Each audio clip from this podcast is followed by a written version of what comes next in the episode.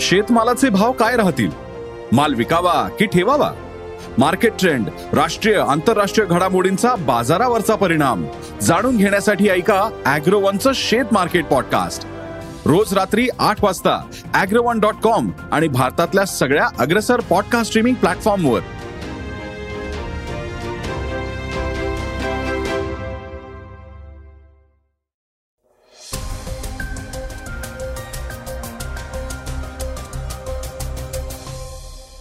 नमस्कार श्रोते हो मी अनिरुद्ध गद्रे. ऐकूयात आजचं सकाळचं पॉडकास्ट केंद्रानं देशवासियांना प्रजासत्ताक दिनी मोठं गिफ्ट दिलंय.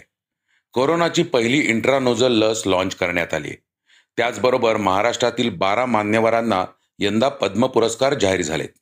तर मोठ्या कॉन्ट्रोवर्सीनंतर शाहरुखच्या पठाण चित्रपटानं दुसऱ्याच दिवशी शंभर कोटी कमावलेत.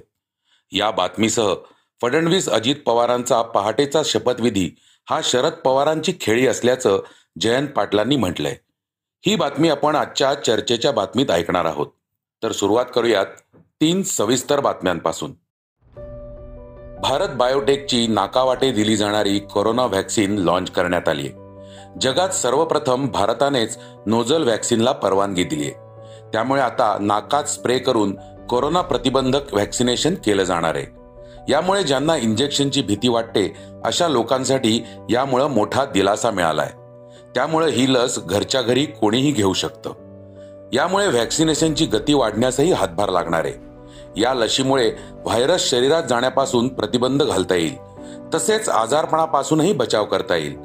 यामुळं अतिरिक्त चाचण्यांचा भारही कमी होण्यास मदत होईल असा विश्वास वर्तवण्यात आलाय. भारत बायोटेकनं बनवलेली ही नोझल व्हॅक्सिन सरकारला तीनशे पंचवीस रुपये प्रति डोस या दरानं उपलब्ध होईल. तर खासगी रुग्णालयांमध्ये याची किंमत आठशे रुपये असेल. या व्हॅक्सिनचे दोन डोस अठ्ठावीस दिवसांच्या अंतरानं घेता येणार आहेत. कोविन पोर्टलवर ही नोझल व्हॅक्सिन बुक करता येईल.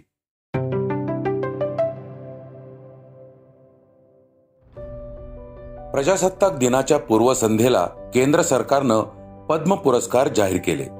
देशभरातील एकशे सहा जणांना हे पुरस्कार जाहीर झालेत. यामध्ये महाराष्ट्रातील बारा जणांचा समावेश आहे. यापैकी एका व्यक्तीला पद्मविभूषण तीन जणांना पद्मभूषण तर आठ जणांना पद्मश्री पुरस्कार जाहीर झालेत. महाराष्ट्रातून प्रसिद्ध तबलावादक झाकीर हुसेन यांना कला क्षेत्रातून पद्मविभूषण पुरस्कार जाहीर झालाय. त्यानंतर कुमार मंगलम बिर्ला यांना व्यापार आणि उद्योग क्षेत्रासाठी पद्मभूषण जाहीर झालाय. गायिका सुमन कल्याणपूर यांना कला क्षेत्रातील विशेष योगदानासाठी पद्मभूषण तर वैज्ञानिक दीपक धर यांना विज्ञान आणि अभियांत्रिकी क्षेत्रातील विशेष कामगिरीसाठी पद्मभूषण पुरस्कार जाहीर झालाय. भिकू रामजी इदाते यांना समाजसेवेसाठी पद्मश्री जाहीर झालाय. तसेच राकेश झुंझुनवाला यांना मरणोत्तर व्यापार आणि उद्योग क्षेत्रासाठी झाडीपट्टी रंगभूमीचे कलाकार परशुराम खुने यांना कला क्षेत्रासाठी प्रभाकर भानुदास मांडे यांना साहित्य आणि शिक्षण क्षेत्रासाठी गजानन मानेंना समाजसेवेसाठी रमेश पतंगे यांना साहित्य आणि शिक्षण क्षेत्रासाठी बॉलिवूड अभिनेत्री रवीना टंडन यांना कला क्षेत्रासाठी तर म्युझिक कंपोजर कुमी नरिमन वाडिया यांना कला क्षेत्रात विशेष काम केल्याबद्दल पद्मश्री पुरस्कार जाहीर झाला आहे. रिझर्व्ह बँकेच्या डिजिटल रुपीबद्दलची एक बातमी ऐकूयात. भारतीय रिझर्व्ह बँकेने अर्थात आरबीआयनं देशात डिजिटल चलन सुरू केलंय. सध्या देशात काही निवडक ठिकाणीच या चलनाचा वापर केला जातोय. विशेष म्हणजे आरबीआयने डिजिटल रुपीच्या पायलट प्रोजेक्टसाठी मुंबईतील एका फळ विक्रेत्याची निवड केली आहे आता यातील विशेष बाब म्हणजे उद्योगपती आनंद महिंद्रा यांनी बुधवारी या डिजिटल रुपीचा प्रत्यक्ष वापर केला. रस्त्यावरील एका फळ विक्रेत्याकडून फळ विकत घेऊन त्यांनी आपल्या या ट्रान्झॅक्शनचा व्हिडिओ सोशल मीडियावर शेअर केला. या व्हिडिओनुसार डिजिटल रुपी अर्थात ई रुपी वापरणंही अत्यंत सोपं असल्याचं दिसून आलंय. विशेष म्हणजे जो फळ विक्रेता ई रुपी योजनेचा भाग बनलाय तोही यामुळं भलताच चर्चेत आलाय. बच्चेलाल सहानी असं ह्या विक्रेत्याचं नाव आहे. बच्चेलाल सहानी हे मूळचे बिहारचे आहेत. एकोणतीस वर्षापासून ते आणि त्यांचं कुटुंब मुंबईतील रिझर्व्ह बँकेच्या मुख्यालयासमोर फळं विकतायत.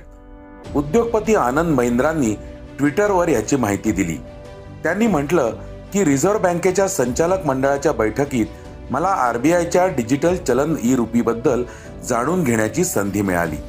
या भेटीनंतर लगेच मी बचेलाल सहानी यांच्याकडे गेलो जे जवळच फळं विकतात. आरबीआयनं दोन प्रकारची डिजिटल चलनं जारी केली आहेत. सीबीडीसी डॅश डब्ल्यू आणि दुसरा सीबीडीसी डॅश आर. यापैकी पहिला घाऊक पेमेंटसाठी तर दुसरा सीबीडीसी किरकोळ पेमेंटसाठी वापरला जाणार आहे. ही दोन्ही चलनं प्रायोगिक तत्वावर सुरू झाली आहेत. त्याबद्दल अनेकांना अद्याप माहिती नाही. सध्या मुंबई नवी दिल्ली बंगळुरू आणि भुवनेश्वर या शहरातील लोकांना डिजिटल रुपी वापरण्याची संधी मिळणार आहे.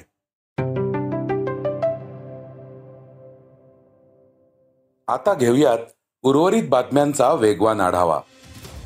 अमृता फडणवीस नाम तो सुनाई होगा. महाराष्ट्राचे उपमुख्यमंत्री देवेंद्र फडणवीस यांच्या पत्नी अमृता यांची गाणी अनेकदा चर्चेचा विषय बनतात. कमी वेळात त्यांनी म्युझिक इंडस्ट्रीत वेगळी ओळख निर्माण केली. आता त्यांनी एक पाऊल पुढे टाकलंय.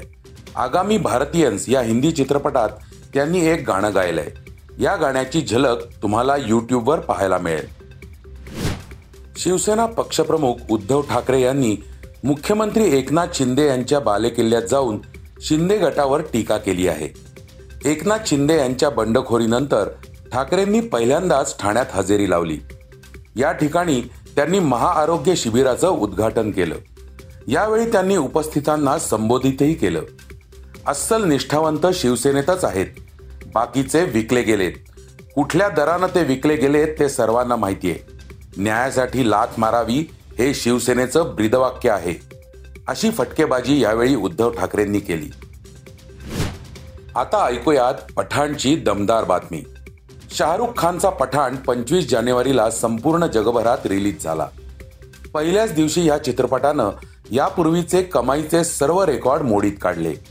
पठाणने एकाच दिवसात जगभरातून शंभर कोटींची कमाई केली आहे. सगळीकडे पठाणला तुफान प्रतिसाद मिळतोय. त्यामुळे नव्या विक्रमासह पठाण पहिल्याच दिवशी शंभर कोटींच्या क्लबमध्ये दाखल झालाय.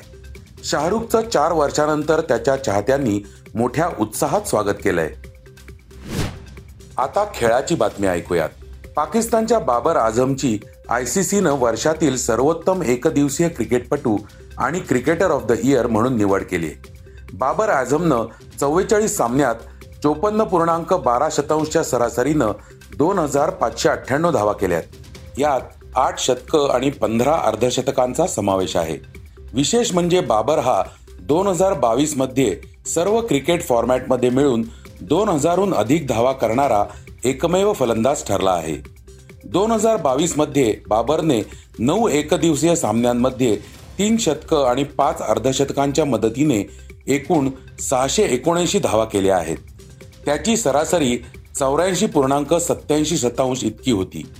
जुलै दोन हजार एकवीसपासून आझम सी क्रमवारीत जगातील अव्वल क्रमांकाचा फलंदाज ठरला आहे.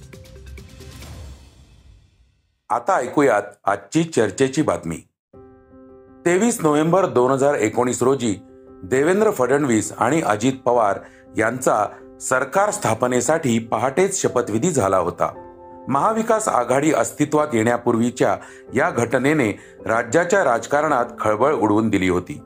पण ही घटना म्हणजे शरद पवारांचीच खेळी असू शकते असं मोठं विधान राष्ट्रवादीचे प्रदेशाध्यक्ष जयंत पाटील यांनी केलंय. मला वाटत नाही की असं शरद अजित पवार कुठं बोलले असतील पण त्यावेळी राष्ट्रपती राजवट होती. राष्ट्रपती राजवट उठवण्याच्या काही शिवाय दुसरा पर्याय नव्हता. त्या अनुषंगाने केलेली एखादी खेळी असू शकते ती. त्यामुळं मला वाटत नाही की त्याला त्याच्यापेक्षा महत्त्व द्यावं आणि त्यावेळी अजित पवारांनी जी विधानं केली त्याला आज महत्त्व आहे. त्यानंतर अजित पवार स्वतः राज्याचे उपमुख्यमंत्री म्हणून उद्धव ठाकरेंच्या नेतृत्वाखाली त्यांनी काम केलं. स्पष्टपणाने कारभार केला. राष्ट्रवादी फुटली नाही. शिवसेनेचेच आमदार गेले म्हणून सरकार कोसळलं. राष्ट्रवादीने उद्धव ठाकरेंना शेवटपर्यंत ठामपणाने साथ दिली हे आपल्याला नाकारता येणार नाही. आपल्या या विधानावरून जयंत पाटलांनी नंतर घुमजावाही केलं. ऐकूयात काय म्हणालेत ते. बरोबर आहे. खेळी होती असं बोललेलो नाही. ते गेस आहे. म्हणजे त्याचा तो कयास आहे की त्या घटनेने म्हणजे पवार साहेब काही आम्हाला कुणाला सांगून काही पावलं टाकत नाहीत कधी? किंवा आम्हाला विचारून त्यांनी टाकावा असा विषय नाही. आम्ही फार ज्युनियर आहोत. पण त्यांनी एखादी गोष्ट केली तर त्या गोष्टींचा कळ अर्थ कळण्यास बराच वेळ लागतो. त्यामुळे त्या काळातला घटनाक्रम जर बघितला तर त्या घटनाक्रमाचा फायदा हा नवं सरकार सहजगत्या येण्यात झाला हेही आपल्याला नाकारून चालणार नाही. त्यामुळं पवार साहेबांनी ते जाणून बुजून केलं वगैरे असा विषय मी अजिबात बोललेलो नाही. पण हे त्याचे फायदे काय झाले हे त्या घटनाक्रमाचा फायदा हा नवं सरकार सहजगत्या येण्यात झाला हेही आपल्याला नाकारून चालणार नाही. त्यामुळं पवार साहेबांनी ते जाणूनबुजून केलं वगैरे असा विषय मी अजिबात बोललेलो नाही. पण हे त्याचे फायदे काय झाले हे मी समजावून सांगण्याच्या याच्यात त्यांना ते सांगत होतो. हे होतं सकाळचं पॉडकास्ट. उद्या पुन्हा भेटूयात. हे पॉडकास्ट तुम्हाला कसं वाटलं जरूर कळवा. त्याला रेटिंग द्या आणि इतरांना रेकमेंडही करा. धन्यवाद. वाचा बघा आणि आता ऐका आणखी बातम्या. ई सकाळ डॉट कॉम वर. तुम्ही हा पॉडकास्ट ई सकाळच्या वेबसाईट आणि ऍप वर सुद्धा ऐकू शकता. विसरू नका या पॉडकास्टला आपल्या आवडीच्या पॉडकास्ट ऍप वर सबस्क्राईब किंवा फॉलो करायला.